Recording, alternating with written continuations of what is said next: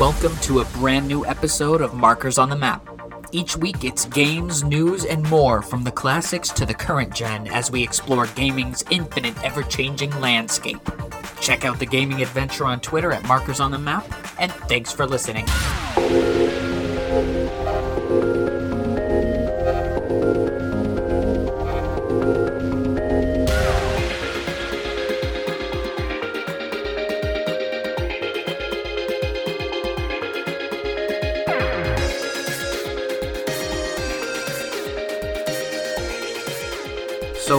Are trying something a little bit different this week. It's been 113 episodes before this, and we've never thought to try this one before. Uh, I mean, it's because we were during a whole big issue in 2020, so there's a reason why we never did this in person. Yeah, so we are doing this one in person for the first time ever. We're to see how the it works out, like how it sounds, how it ends up sounding logistically, and and how easy the editing is versus how you know it's usually not that hard, but there are times when it when it has been um, like syncing the audio up and everything. But You know what's funny? I like how when we first started, way before we did this podcast, you told me you're like, "Let's do it through this and that, a different method, and maybe we'll see how it is in the future. We'll change it to."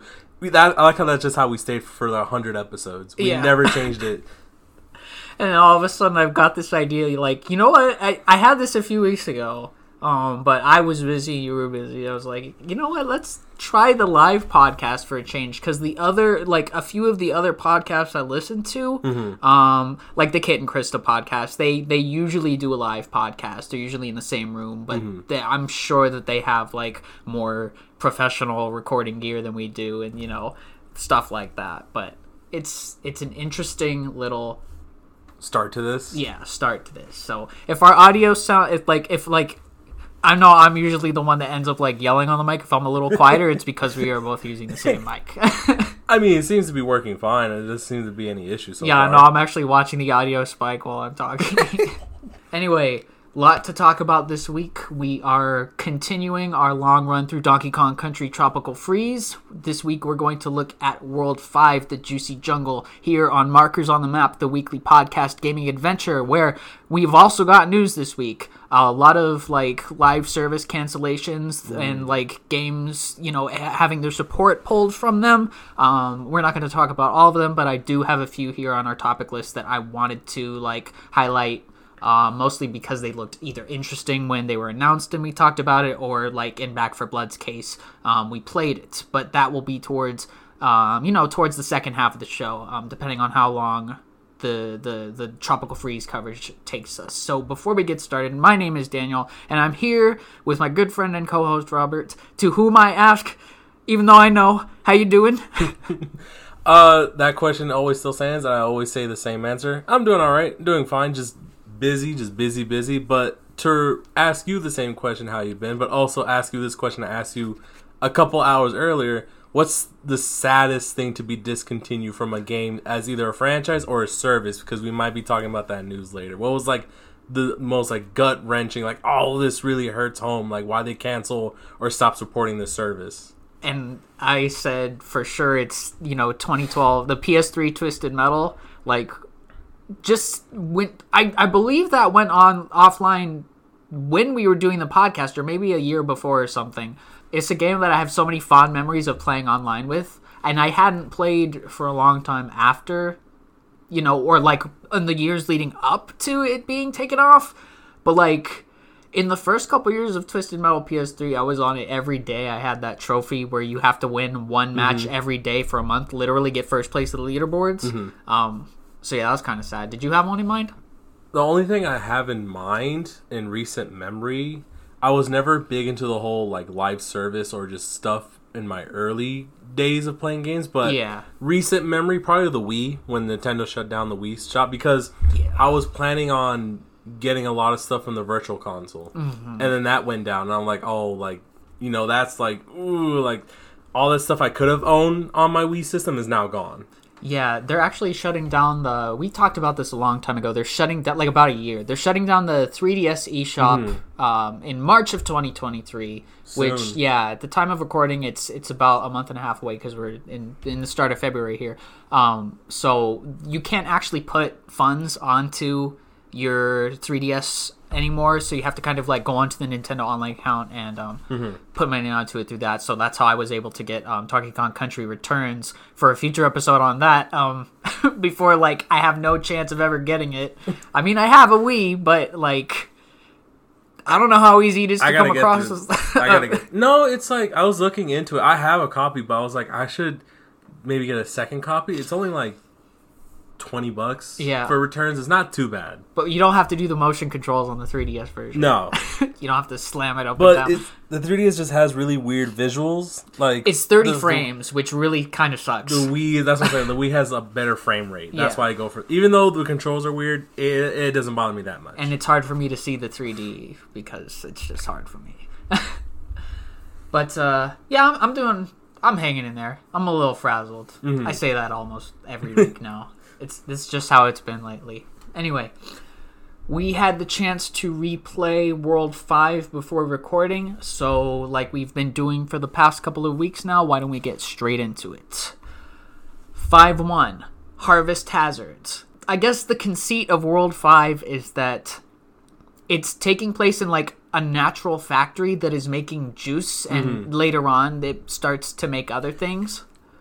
It's sort of how it's kind of what, what's funny is that this world shows the motive for the the villains in this game, where it's kind of like King K. Rool, where King K. Rool went to Donkey Kong Island to take its natural like Like the natural resources. its resources, like how King K. Rool went mining for probably for whatever, and now they're trying to take as much fruit. You see all the fruit they're taking to make like popsicles and like gelatin out of it. They're just taking all that stuff, which is strange for uh, Antarctic or uh, you know whatever Walrus wants. It's very strange for this villain to have that type of motive, but we do see, I guess, a motive. Yeah. In in his situation right here in this world. Now, something that really strikes me with World 5 is that even not, not just in Donkey Kong Country but in other platformers, it feels very um, I, I have I have notes as usual, and I wrote that it is a bizarrely and unusually creative like idea for a world. You don't, you, I mean, like think about Mario. You've got ice, you've got desert, you've got lava, you've got forests,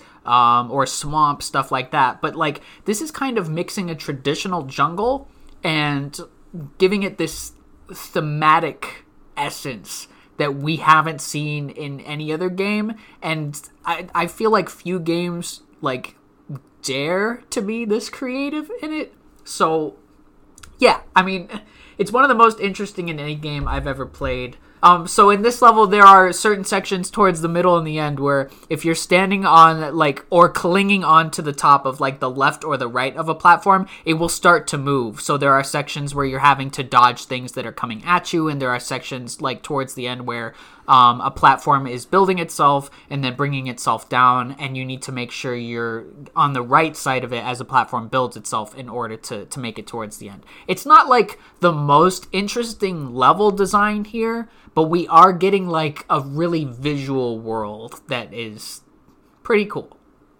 Yeah, it's a, I guess is kind of. I guess this could be the weakest first level. it is it's It is the not it's weakest. not too it's not too great like think- it's like visually like here we go but like mechanically eh, there's a lot better I think it's setting up the bigger picture. It's the only one out of all the worlds where the first level is not necessarily trying to bring you in. It's Yeah. setting you up for the bigger story at the end of this world. and it's definitely the hardest of the the first levels in in, Yeah. in the world because I did um replay six one right Mm-hmm. after I finished World Five, and like it's tough, but it's not like this tough. Mm-hmm. So this world in general just feels like, especially if you're playing as Donkey Kong, it does feel like it's got a lot of difficulty to it. Um, five two is Reckless Ride. This is a rocket barrel level, um, and it's across this ocean of purple juice and giant fruits that are blocking your path. But the highlight is that this is kind of similar to Irate 8 in that there is a boss that is and can be considered the level. So there is this one one of the snowmads is on top of a giant mech who can like spin its arm and like extend its claws at you. We have a 2.5D um, section where um, he's trying to take you out, so you're having to dodge the claws up and down. Um, you hit a checkpoint, and then all of a sudden he's in the background, and then you're dodging giant blades that are like chopping the fruit up and down, and then all of a sudden they're coming at you in another 2.5D section, and then the the mech comes out for like the mini boss fight where you're you're just continuing to dodge him as like this visual storytelling of him breaking down walls to send berries flying into the ocean to be cut up um, is going on. Um, it's shorter than I remembered it being, but also like just kind of cool, especially that part where the blades are coming at you. It's like sinister, but it just like it's again, it's like nothing we've ever seen in a game like this. Like there are sinister feeling levels in mm-hmm. the older ones, especially Donkey Kong Country 3, but nothing quite at this level of like, oh my god, these things are really trying to like kill Funky Kong. It's it's weird because this whole world, or not this whole world, this whole game has less difficult rocket levels. They're much shorter. This one is also one of those uh, mini boss levels where it's kind of a boss in itself, the uh, the robot. But it is pretty short. I think it, uh, if you time it, it's probably like a three minute level. Yeah. Honestly, it's not that long. No, I can't remember. Like we haven't done World Six yet, but I can't remember if there's another Rocket Barrel level in There World Six. There has to. It's be. been so long. Like I've done the first two on replay like Uh-huh. lately, but I haven't. Well- I know there's that Rambi volcano level that's kind of irritating. I mean, I think that's the whole point of the last world six is because it's trying to bring in mostly everything throughout the game into one big world. It probably does have one more. Yeah, I wouldn't doubt it. I mean, there's definitely one in World Seven that's like half a Rocket Barrel level and Yeah. half a minecart level. Um, I was actually surprised because I had always thought like. Thinking back to it, I always remembered there being a minecart level in World Five, but I guess I was getting it confused with the the one in World Four that was really good. Mm-hmm. Five three is Fruity Factory. This has an interesting like perspective change where after this first little opening platform challenge, we are blasted into the background, like in like into the back lane really, um, which makes you think this level is going to be something that it's not. But then it just ends up being you know a regular platforming level. Um, but this is where the the fruits are kind of being destroyed by like paddles. So you're having to. I, I like this one a Oh, lot. okay, yeah. Um, there's a section towards the end of this one where um, there's like a stairway of watermelon blocks that are being destroyed and splattered Mm-hmm. as you're hopping on them. So it's your job to kind of like time your jumps to to how the paddles are are, are whacking back and forth. Um, I really like that part. But this is also the one where blades are chopping the fruit and slices of them are coming out from the juice below. So like these Yeah. little like grapefruit slices, they look like almost are, are, are like shooting upwards and then downwards, and it's your job to jump on those um, and use them as your platforms. Um, sometimes you'll have to wait for one to come out, unless you're playing as funky. Of course, you can do do the double jump. I mean that, that that section where the fruits are being cut up and up to being like uh, falling platforms, it does have one of those. Uh, I guess I would say cheap tricks where you you're in such good momentum of going forward. One section you have to go back just a little bit because Yeah. the fruit will appear behind you, not in front of you. Funky, that's not our issue. You just fly towards the barrel. But as Donkey Kong, I re- remember being like, "What am I?" I've done that part so many times maybe like five times. That's still a lot to do. To where I realized, oh, I have to go back before I go forward. It's one of those going back a bit, then going forward. And then we have two parts in this stage where there's like a, a wall of blades that is chasing us. And the first one kind of gives you a false sense of security because it's so easy to escape it.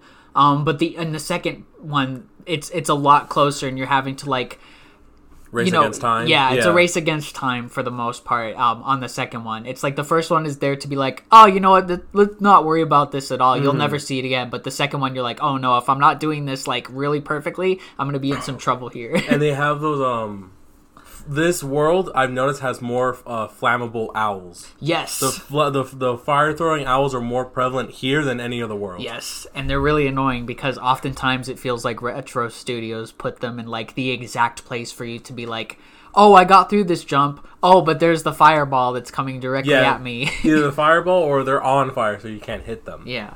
Um towards the end of the stage, we do have a scene where like we have this false sense of achievement. We uh, we think we're at the end, but we sink down. Uh, like we're shot down into like the juice, and then all of a sudden we're having to platform upward in a scrolling section.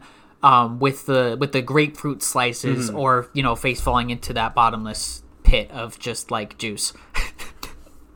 Uh, it's, it's definitely tense, and I remember playing this the first time with Donkey Kong, just like really messing that one up a lot. They did one of those old switcheroo, Yeah. trickaroo things. It's like the um the level in World Three where you go inside of the horn at the end. It's Uh-huh. like you just missed the gold barrel, and then all of a sudden it's this whole section. But that one's more fun than than this. This one's more like precarious. You know what I've noticed in this game, in this specific one, a lot of the uh, final barrel you like you achieve at the end. Some of these worlds actually have like a time limit. You can't stay on the platform forever because they're either it's sinking or disappearing. Yeah. it's weird because I guess you can rack up balloons if you get the DK thing. You have a chance to rack up some coins and balloons. So I guess they might have not want to have it such have it so easy for players to get balloons so easy. I guess if you catch what I'm saying. Yeah, but but that's five three. Uh, I'd say it's a pretty good level. Yeah.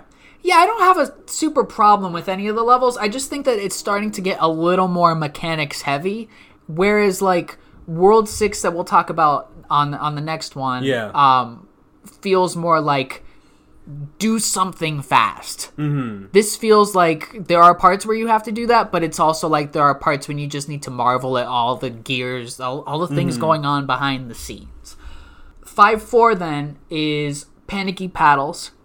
This might be my least favorite of, of World 5 It's it's not bad per se. Um, I wrote that this is the level where you can swim in the juice, and there's just a just a subtle hint of aquatic ambience when you go into the water. it's not even a full remix. It's just like the panicky paddle song, but then it does the the little jingle um, that David Wise loves. Um, this mostly revolves around the giant spiky fruits. They are bouncing and turning these platforms, um, the spinning platforms that you can't jump on if they're spinning. So there'll be sections where things are coming in from the background and hitting them, and if you're on it, well, then you're gonna fall through the next one.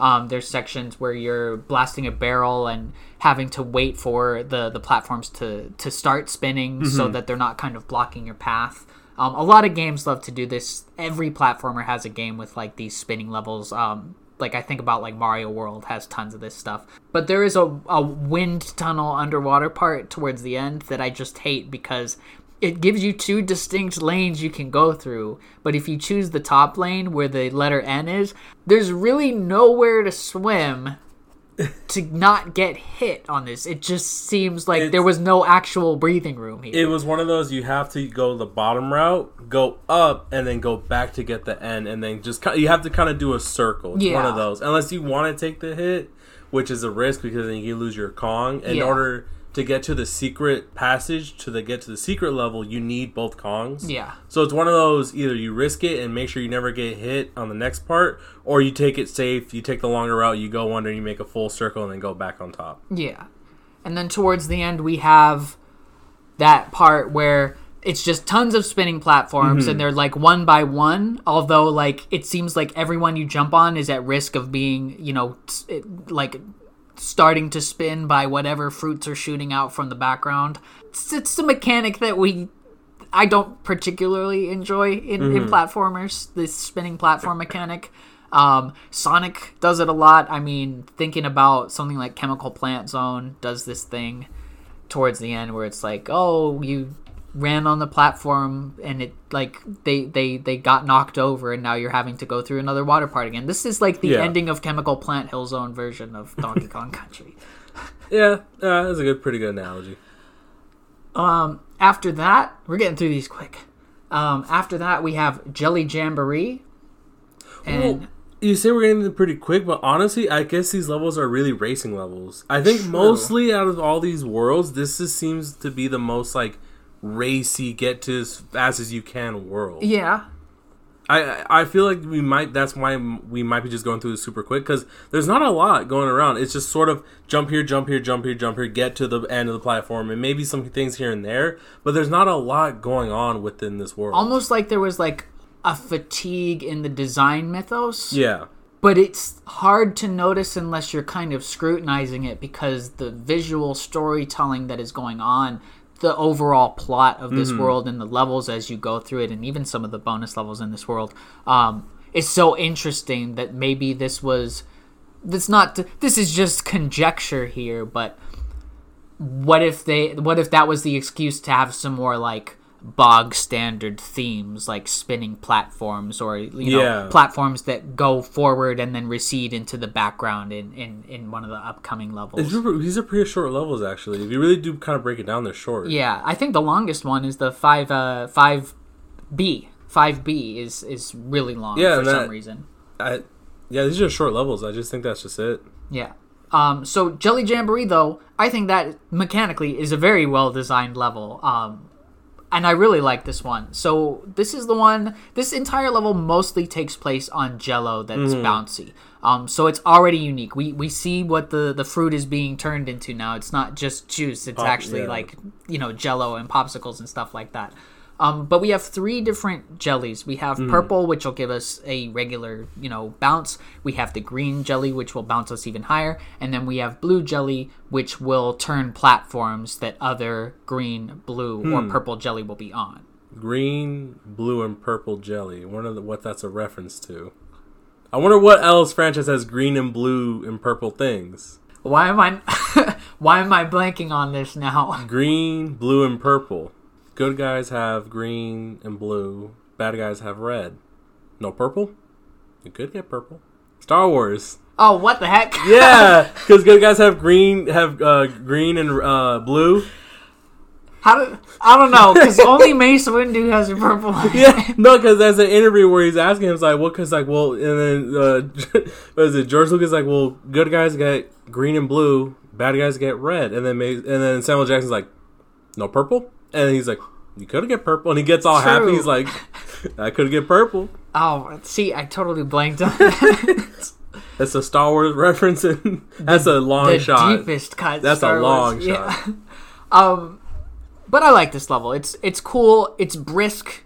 I think it's so very Donkey Kong Country Tropical Freeze to Hmm. have sections where there are enemies in the background stepping on blue blocks of jelly to start turning platforms so that you um, are having to time your jump instead of you doing it. Like there's points where you do it, but then there's points where there's like penguins in the background that are jumping on you. You're having to be like, oh, I need to Mm-hmm. get onto this platform before he jumps up again. Otherwise, I'm I'm out of it. it it's it's designed. There's no big set pieces, but there is a funny part where you're in like a mountain of Jello cubes and you have to smash out of it, kind of like the plane from the the first level. Um, I really think this is creative and a good use of like visual storytelling while also making the level like pretty fun. Like it, it's again, bounce levels are something that we see Yeah. in most platformers. So there's a bit of like a generic feel to it. If I remember, didn't Jelly Boy you also have like a bouncy level like that? And then his whole gimmick with it, he was like just bouncy, right? Yeah. That was his whole gimmick. But I know what you mean. It is. It does feel like. I guess it, it feels, in a way, as the player, it feels cool to see your, I guess, character Yeah. jump super high, make these like amazing leaps. It's kind of like why we go to go watch like circus shows with people on trampolines and Yeah. tight ropes. It's just cool to see people doing these like crazy jumps and just like really cool stunts. It's just kind of maybe the same feel with it. Yeah, but like to Retro's credit with the Juicy Jungle, it is a good way of making kind of a bog standard mechanic very interesting because it's not usually like blocks of colored jello mm. that we're jumping on. It's usually like springs in Sonic's case. So like not to say there isn't a few Sonic levels in like Mania. I think like one of the chemical plants in one of the Sonic games had you jumping on like different colored like jelly almost to that that did different things. But that game is newer than than Tropical Freeze. So, um, but yeah, bog standard and good visual storytelling seem to be a, a, like a recurring theme. And this is not something I thought about until just now when we're talking about it. But like there are mechanics here that are just they're in everything. Um, whereas like even a lot of the swimming mechanics from World 4 I've only ever seen in in this game. Now, 5 6 is Frosty Fruits. I don't think this is a generic level at all, but it's such a pastiche of Sonic. It's- It's, it's basically Sonic. it's so weird because you get to this whole it still fits in with the theme because it's fruit being taken turned into juice then turned into jello but then being turned into popsicles and this is the whole section where it's the freezer section of this i guess you can you know It's kind of easing us into like Yeah. the last world because everything's starting to get a little icy. it's uh it's um just like their main now we see their main focus like i said it's their resources their food uh food their food and then it's like they want to make i guess dessert out of it they just you know since they live in the ice world they only eat ice food so they need fruit to to have to, maybe that's why they're there maybe they just hate water flavored popsicles so like we need some type of like variety let's get like banana or like Some exotic yeah, fruits. yeah there's an island not that far from here let's go take some fruit from there Yeah. But like I said, this is like essentially a, a Sonic level. Mm-hmm. Like the music sounds like Sonic. Um, dodging under the like frozen popsicle drills is like doing a spin dash in Sonic. You're you're ducking down, or you're even rolling sometimes. Um, and th- that feels very Sonic. There are speed trap springs that will bounce you from left to right. That is Yeah. very Sonic, and obviously the the springs that you know shoot you up in the air feel very Sonic in this level. It's literally Sonic. All it's missing is Knuckles. Oh, man. uh, it, it's like I said, it's one of those just quick pace, go at it, Yeah. uh, really fast levels. A lot of ducking. I wish it was longer. I mean, it it could be, but then maybe if it was too long, it would have just overstayed its welcome. Yeah. it might just be it's good enough to where you would want more, but it's just enough. Yeah. it, it, you don't need it to be any longer than that. Uh, like I said, this whole world.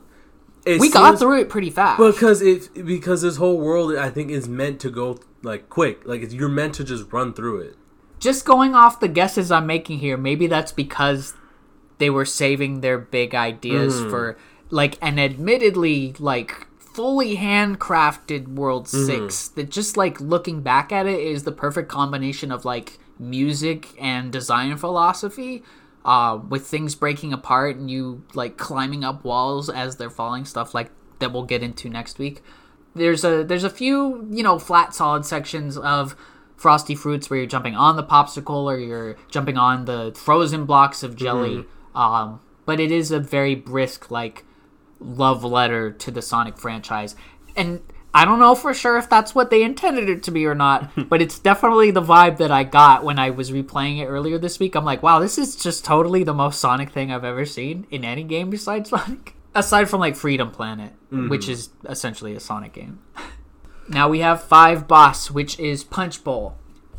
This polar bear, this polar bear, this beyond over long fight that just does not stop. Uh, is pretty easy with Funky, terribly hard with Donkey Kong. Uh huh. It's so long. It's It is a bizarrely long, long. fight. It is a long fight. It is a long fight, but I did show you the trick with the explodable watermelons that you can get some extra hits in before he's dizzy. I'm almost certain that when I did my Donkey Kong run back in the day, Yeah. I used the watermelons because I was just so. I was trying. I, I would find out all the tricks to get two hits and then one on a phase instead Yeah. of doing all three. Because even back to the owl, you can get two hits um, through an attack cycle on all three phases, if I remember correctly. Um, but this is just so much nicer with Funky with the double jump, so you're not having to like. You know, if, if a wall of ice blocks is coming at you, you at least have a fighting chance if you're if you're already It- on one. It has that unfair uh, boss battle part where you're supposed to when you see an ice wall coming at you, it's at least supposed to start low and get you high. Sometimes it'll give you the three stack before it even gives you the two stack. So Yeah. it's kind of maybe sometimes you might have to take an intentional hit just to get through it. And I don't like that. The bosses in this game, as I've said every week, I don't like It wasn't them. that bad. I don't, It- it, wasn't that terrible. It's definitely not terrible as funky for me. It's, It's just so long and drawn out. But I like the Cobra Kai esque music that plays through it. It's definitely got some cool music. I mean, uh, it's still not the worst boss compared to the baboons. That I think is a much longer boss fight because there's such a small window to hit them that it could take you forever. Which here, it's kind of once you get the pattern down and kind of see when he's gonna go dizzy, it's kind of easy to see. yeah. Uh, and then the just the blowfish was just the worst boss It's- fight. it's just it's too terrible. difficult. Yeah, it's terrible because how difficult You can bring in be. all the items you want. It's still going to suck. Yeah, But that's the boss. And we have a few bonus levels. Now, the bonus levels in this world aren't my favorite. I think the ones in World Well- 4 are probably. A is honestly visually and fine, and it's honestly a fine bonus, but not the second one. And we'll obviously get to that later. Yeah. but we'll talk about five A, I guess. Fi 5A's Beehive Brawl. Mm-hmm. It has serious shades of Donkey Kong Country 2, like going into the Zinger Hive. Mm-hmm. Um, I said, of course, there's bees in this world. There's all kinds of sugary treats going on I here. mean, well, pollinates flowers, bees. Mm-hmm. That that makes fruit. It's it's bees, so there has to be a beehive somewhere. Um, so it's all about navigating the hive and clinging onto like these hives that are attached to strings. They're like pendulums almost. They'll Mm-hmm. swing through the air, and you've got to jump from one to the other. There is a few that are stationary, but they're usually swinging, and you can climb, you know, 360 degrees around them, um, and jump onto the next one. There is a part where you're like having to grab onto platforms that bees are carrying. Mm-hmm. And I actually did not know this because I don't know if I've ever reached this level with um, Donkey Kong. Uh huh. Um, because I don't know if I've hit all the bonus levels with him. Because it's been a while since my Donkey Kong file. But um, you can. I didn't know that you could punch them to. Because there's there's parts where you're definitely gonna get hit. And because I don't like you can't move up or down to make them go. It's not like you can control the bee or anything. But like Robert let me in on the fact Bro. that you can punch them. Bro, I can't tell you how I did that level, and I'm I'm like, how can I just? Because I'm like, how you get two hits I if you don't have hit, another yeah. Kong with you? You've only got two hearts. Yeah, I'm like, how? I'm like, okay, I have to get this DK barrel because if I take another hit, I'm done for. And then, right when I'm getting to the last part of that, so it's like it's two parts. There's only like one one part of that, and then another part. I'm then the second part to the very end, and it hit me in my head so hard, and like a, a, a thought just hit me. I was like, what if I just punch it? What if I just do my paddle punch? And yes, that's how it works. You just have to punch it. Yeah. So now I know. um, otherwise, like, I do think it's another long, overdrawn level. I like it. I like the, I like the, way it visually looks. It Yeah. does give me this DK two. it's, it's definitely got like five eight like F- World Five while it has shorter levels, definitely has like the longer bonus levels.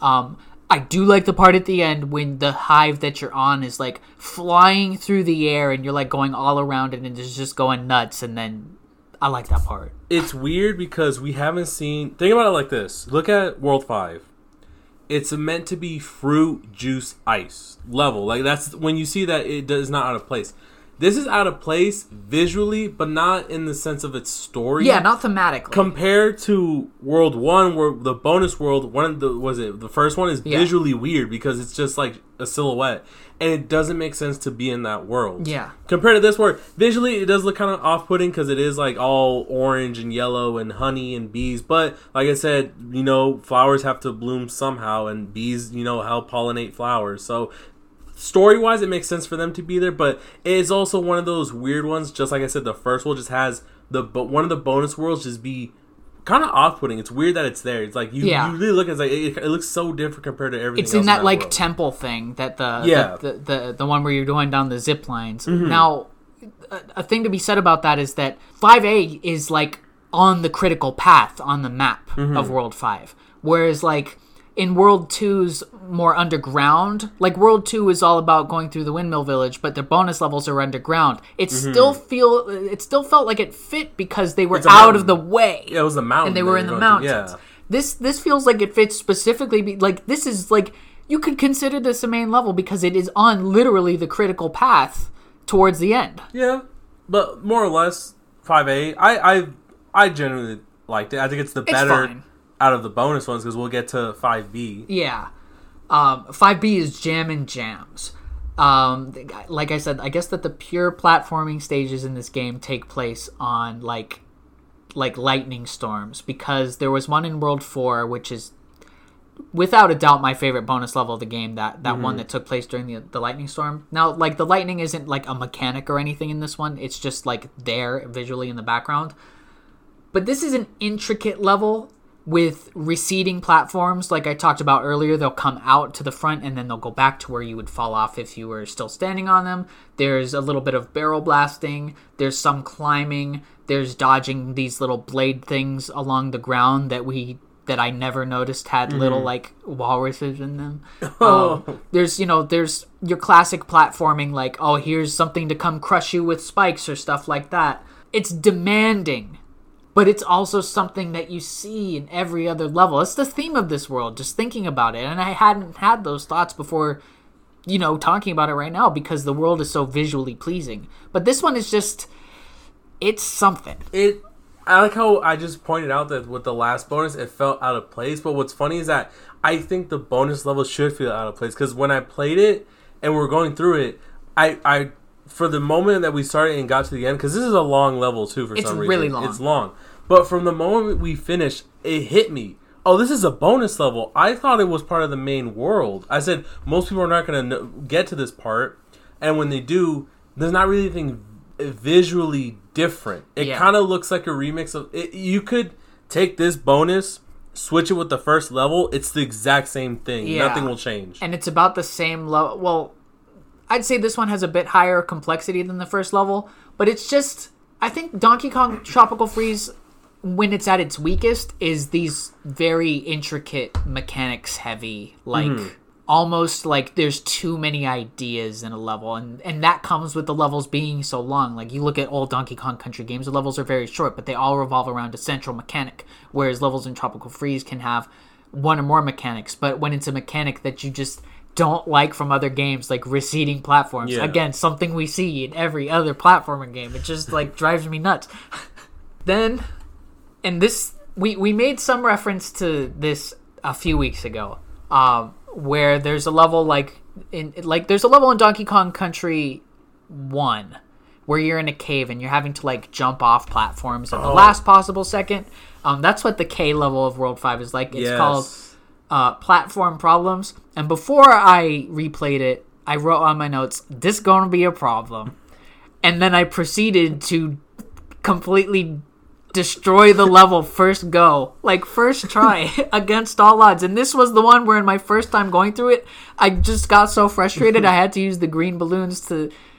to to get you know to to save myself from bottomless pits but like i owned it this time i and then I could not re- I could not replicate that in our in our second replay before we Uh, it's it's so funny because it's it's on par with another special level. I still have to remember which one is one of the K levels, but it's not that difficult. They, No. We have some more difficult ones. It is difficult. I, I guess we'll say this: we're just maybe that good at platforming because some it's people think it's so perfectly timed that's true.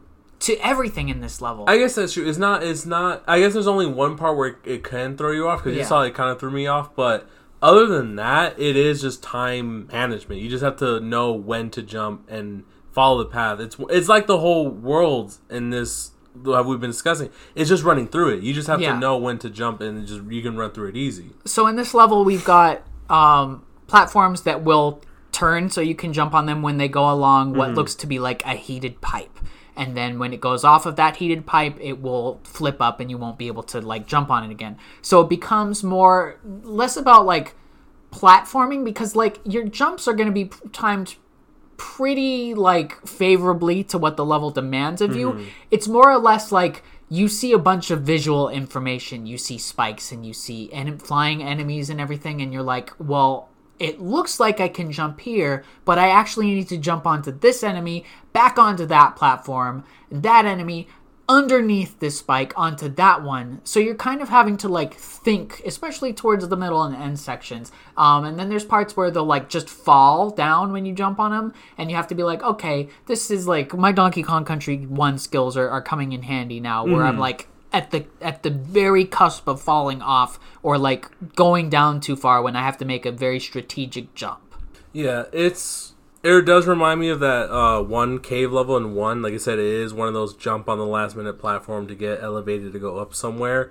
It has a lot of owls, electricity, fire. I guess there are no, they're blue fire. They're not electricity. Yeah, the blue actually, fire ones. electricity owl would actually be kind of interesting. Yeah. But they're they're blue fire. But one of those you have to hit them on their head and, and not touch the blue owls, fire ones, and then like get to the other side. It does have some of those like timely jumps. You know, one enemy, another enemy, another enemy. Most of these do, but like I said, we kind of just breezed through it pretty easy. Yeah, it, it's actually, in my opinion, the easiest of the K levels. It's something I actually like. I've not done any of these with Donkey Kong, Mm-hmm. only Funky. I think I could do this one with Donkey Kong. I've done most of them with. It's only well, I I like how we will put this since we're doing this in person for the first time. We played Donkey Kong Tropical Freeze in person. This is the first time I played as Funky. It threw me off. I because I'm so used to playing as Donkey Kong, it threw me off. But now, well, it's really funny about this.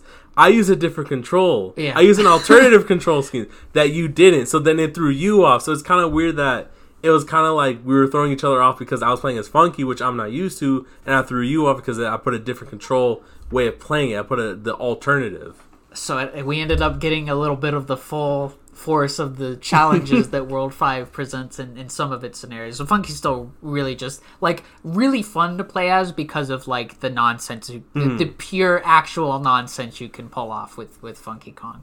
But that's World Five. Next next week we'll probably do six and seven. I know for one, I am not probably going to replay World Seven because once was enough for me. But I hmm. would like to talk about a lot of the, I don't know, nonsense that happens in World Seven.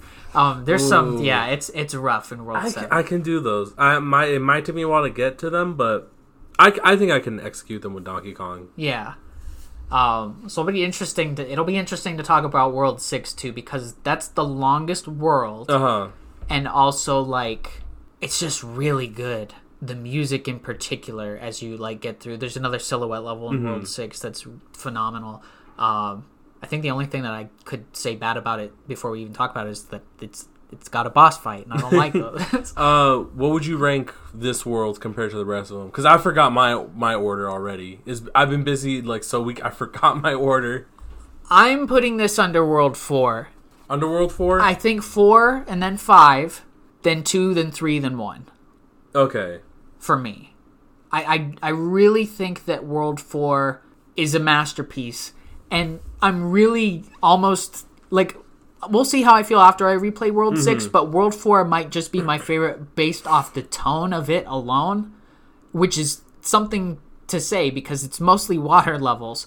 Um, I think what might put World 6 above it is that World 4 does also have my least favorite levels in the game. Uh, so, like, it's kind of balanced out by having my most favorite and my least favorite levels. But I'm. 5, from a visual storytelling standpoint, probably the best besides World 6. But from, from, you know, mechanically revisiting it, I'm still putting World 4 above World 5. And that sounds controversial to me. It's uh, it's the music and the visuals. I think it's the worst boss fight for four, but mm, boss fights once you get it done, that's it. You got to think of the whole picture. I hate all the boss fights, so like I mean, don't you, yeah, it, you hate all the boss fights regardless. So yeah, I guess that's true. um, you'd rank this. I would rank it if I had to rank them. My favorite was the Forest World, which is World Three. Then World Four because of the music. But then I sometimes I don't the boss fight. I really put the boss fights in, in them too because it really just bothers me. But I might have to do three, five, four, uh, two, no three, then two, then one. Mhm. Mhm. Yeah, I mean, it's hard to do a ranking when they're all like pretty okay. But I think us I think talking put- about World Five has changed my opinion because I'm noticing so many more things that are just like the least original ideas. Wait, which one's the Forest World? I think it's two. Two is the Windmill Village. Oh, that's the four. Yeah, okay. I messed up. I put three. Three's the Safari one. Yeah, three's the Safari. So then now, I, I think I said three twice. So for me now, one is 2 Mm-hmm. Then it would be five. Then four. Then it would be three. Then one. Mm-hmm. That would be my order now. That's I put. I think I said three twice. I I'm having a short memory span with that. I don't know why I said three twice. Fair enough, fair enough. So, yeah, next week the plan, I guess, is to look at the Donkey Kong Island, the frozen over, like the centerpiece, the end game of, of the game, not counting, you know, secret seclusion. Um, before we hit our news story, then, we have Pokemon Drip. Oh, snap. That's how I used to do it. That's how I do it. All right, this week we are looking at the fire type Yeah. gym leader Flannery from Pokemon Ruby and Sapphire. Um, she was redesigned, of course, for uh, Alpha and Omega, and she's always looked very cool. She's got kind of like a top on, like a fire top, and like a, a black uh, top over it. She's got her like baggy pants with the red uh, like laces in them. Her, her red and black shoes. Her like giant red hair, and uh, a fire trainer belt. It looks like um, definitely uh, an inspired design This for Flannery. is definitely you look at this character, you're saying this is a fire type person. Yes. This is not one of those oh what type this is fire type. Unmistakably Yeah, fire type. I like this design. Yes, it's very good. I like it. The hair may be a little off putting, a little too much, but what I want to say is, you know what's missing? A really cool jacket. I want to see what a really cool jacket would look Yeah. at this outfit. But as the as it is as a whole, I'm really liking it. I might give it probably right now. I'm feeling a four on it because I like the pants. I like the stitches on the bottom. The shoes you can't really see them, but from the design of the color scheme is matching pretty well. The the color of the pants is actually really going well with the red. Definitely. the way the red is uh colored. I also like the hair that it is different shades of red too. Yeah, very goes- fiery. Yeah, it's like you know you get the darker you know inner while you get the brighter orangey or yellow like outside of like the flame like an actual fire. Like I said, there's no doubt this is a fire type character person and is obviously like I just really like the design. I think it's the pants that are doing it for me. I really like the pants. Yeah, I was honestly gonna give it a four point five, but deuce out of five. I think I give it a solid four. Definitely in that range for These sure. are really good. Whatever game this is has really good designs. yeah, this is besides the newest Alpha one. and Omega Ruby and Sapphire. The newest one I, I think is the best designs they've done so far. There's some pretty good ones. but this one's pretty good. They actually just released all the official art for Scarlet and Violet for not only the Pokemon but the characters. I saw and like that. there's some like solid some really solid work there. Um, so yeah, Flannery like yeah, I mean these Alpha and Omega redesigns for these characters are not only like cooler like they they have their unique identity from the Uh-huh. 2000 you know the 2002 2003 versions but like these versions are like they're top tier. This is pokemon design at its best. So i guess now i, I did play the theatrhythm final bar line demo this week Yeah. um, but i think i might talk about that more along when the game actually releases on the 16th um, so for right now we have some news First off, Star Wars Jedi Survivor has been delayed from a March 17th release date to an April 28th release date. It's not long. Mm. I'm not upset, aside from the fact that March 17th would have been a great time to release it, yet April 28th is like right after Mega Man Battle Network, mm-hmm. right before Legend of Zelda Tears of the Kingdom, so it's like now I'm kind of like, Worried. great, when am I gonna have time to play more It's- Star Wars game? It's one of those expected, like I expected a delay. Maybe their final touches, like always say, we don't like time crunch. If you have to add some final touches, add a couple months to it. Yeah, whatever I- it it's is. not worth complaining about. Yeah. but it is like it is in between certain people's like well zelda's coming out it's one of those i can see it won't fail that bad it's not like it's going against like god of war no. or I mean, like it's Star Wars too. cyberpunk or like anything that would be like the biggest thing of that like time or even like elden ring because zelda is still a, a nintendo thing so a lot of people don't play And this is this not is only plays Zelda, specifically yeah. on everything that's that so Zelda's not. yeah jedi will still do decently but it will detract a lot of people who you know maybe were interested in it but like Yeah. oh but zelda's coming out i gotta play that first before i play this it's almost like not as close as Horizon was to Zelda Or- Breath of the Wild or to Elden Ring when the second Horizon came it? out. Uh, that was it. Skull and Bones was gonna be released during God of War. Oh that yeah, now been- who who knows when Skull and Bones? That was well now. Is, but like, imagine if they did that. Like that would have just been the worst because people just wouldn't be talking about God of War. yeah. You know what came out a day before God of War, right? Sonic Frontiers. Oh, that actually still sold forgot. well, but it went on sale really quick. I it's it's selling that. fine. They did. Um, so there's there's a delay. We actually haven't had news on a delay since. Well, I was gonna say since a long time, but no, Skull and Bones we talked about like like two weeks ago. Mm-hmm. um, IGN had an article that was kind of saying that PlayStation, Xbox, and Nintendo won't be a part of E E3 2023.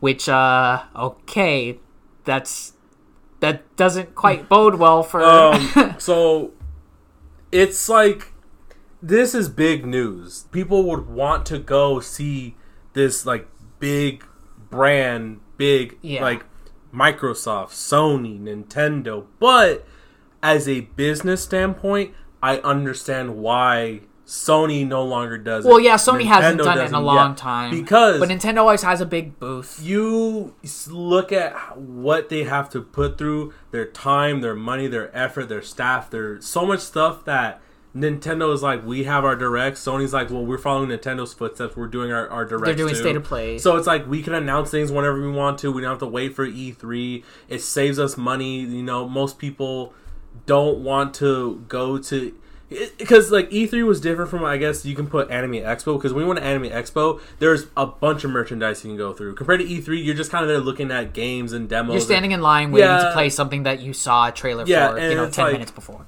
It's that's that's what I'm saying. So it's like as a business standpoint, it doesn't make sense to spend that much money to do it. So like I said, as a gamer culture standpoint, it might be like G4 where it was such a significant part of the culture, but it might be just phasing out because you look at it, they're directs, they can announce things whenever they feel like it, and I'll say this: the Game Awards is kind of taking the place of like World Sure, Premieres. and Jeff does Summer Games Fest. He's Yeah. doing Summer Games Fest this year. Um, I know Xbox just did their developer direct, as they call it. Um, so E- E3 is being done by ReedPop this year. They're the people I believe who do PAX.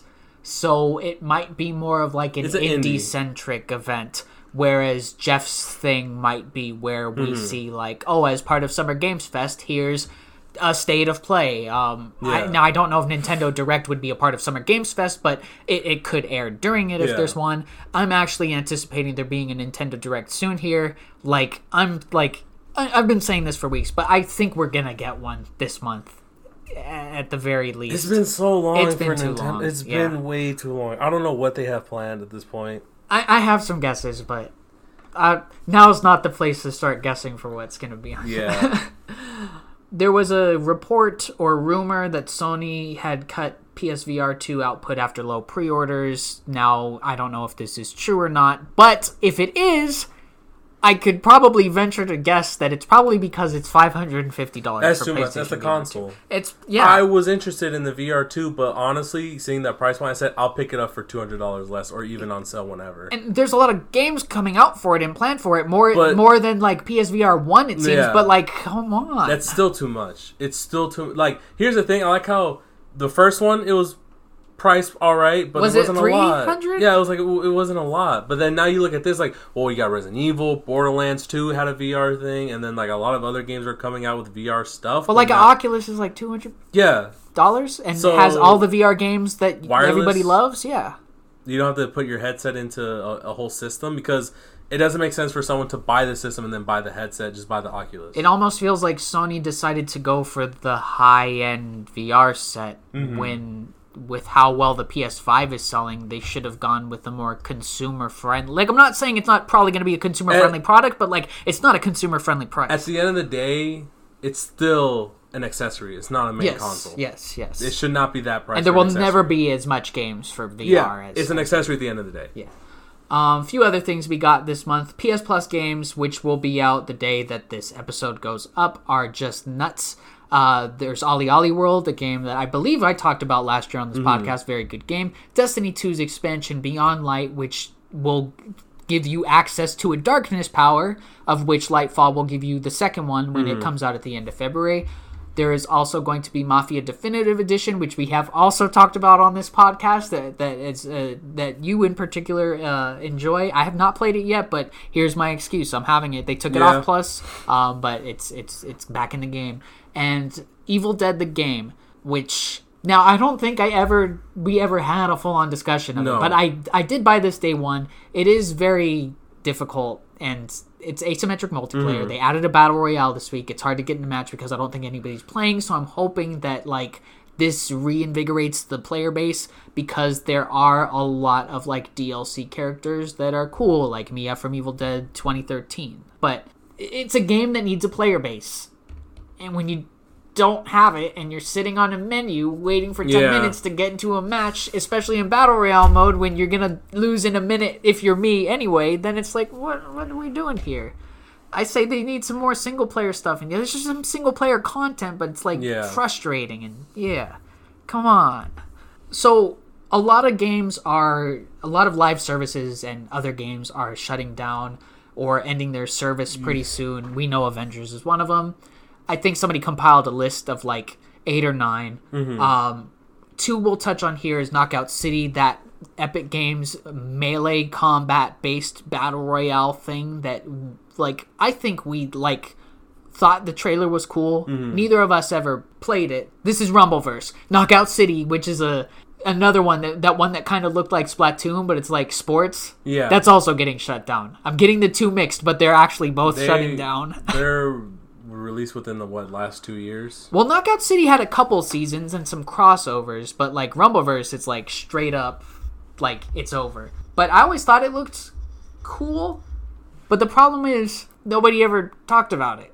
Nobody seemed to play it, I- and it, it's six months. This is like less than six months, and and Knockout City, like aside from Rumbleverse, Knockout City had like TMNT crossovers, I believe, and all this stuff. Yeah, we are in a, a moment in games now where we are starting to see all these like oh we're gonna be the next best multiplayer thing finally just they're all Give up. starting to give up Yeah, because it's too much money. Because that's how I've always said. Fortnite is an expensive game to upkeep, Yeah. but they make it based off their collabs and skins and just the general idea. But I think it's that fad that's no longer like anyone can just cash grab. It's like only the just top and the best and the best can stay. Yeah. because it's just too much money to im- to put in. like crossfire x that online shooter game that remedy i think might have worked on or at least had some part in like some portion of it that, that's shutting down square enix is shutting down babylon's fall uh, the live service element of chocobo gp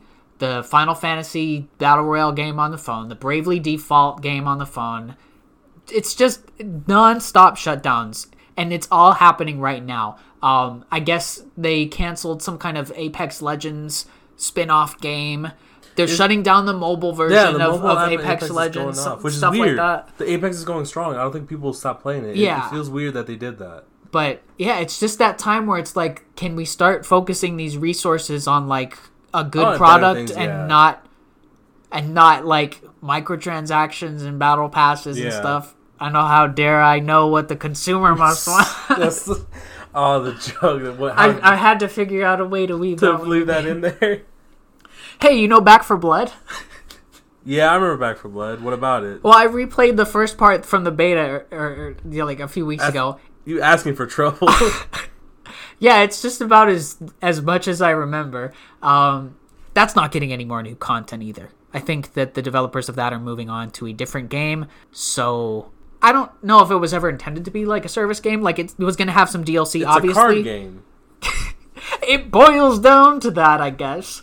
But yeah, it's it's not getting any new content. And honestly, I, I don't want to play any more of it. I played I played through what we had played uh, on the beta on a whim to see if anything had changed because you know there's solo progression now. You don't have to worry about teammates. You can just play with bots, and the bots are good.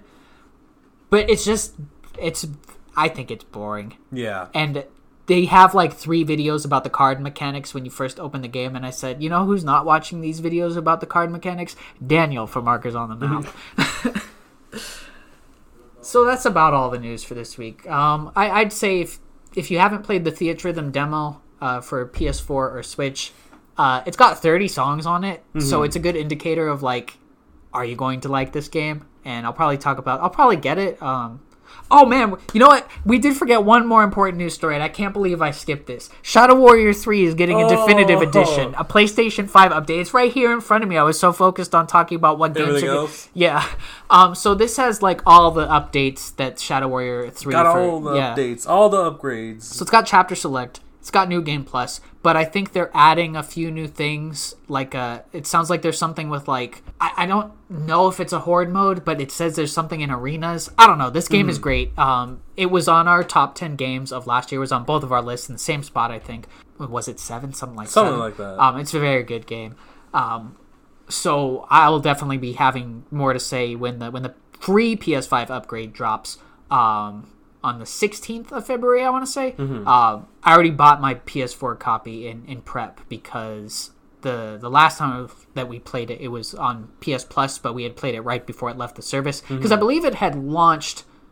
Uh, it was one of those like day one on like um, whatever they used to PlayStation not Mm-hmm. not Vue, whatever they called it before it was because Vue was the TV.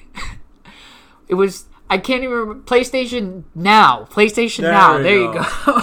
Oh, what? I forgot. yeah, because. PlayStation Vue was their TV service, and we actually had that for. I missed that, but they got Mm-hmm. rid of it. Um, but yeah, Shadow Warrior Three, great game, like Doom, but no puzzles. anyway, Robert, would you say we handled this live episode? Yep, that should wrap up this whole week. All right. So, as always, we want to thank you guys so much for listening. Please follow us on our Twitter at Markers on the Map. Listen to us on Apple Podcasts, uh, Google Podcasts, Spotify. And yeah, there's not much left to say. I haven't been watching the Last of Us TV show, uh, but I do have a choice quote, choice quote that I that I heard somebody say was their favorite quote in the show, and that was, "You know, Ellie, we really are the sushi striker, the way of Sushido." So we will see you guys next time. Bye. Later.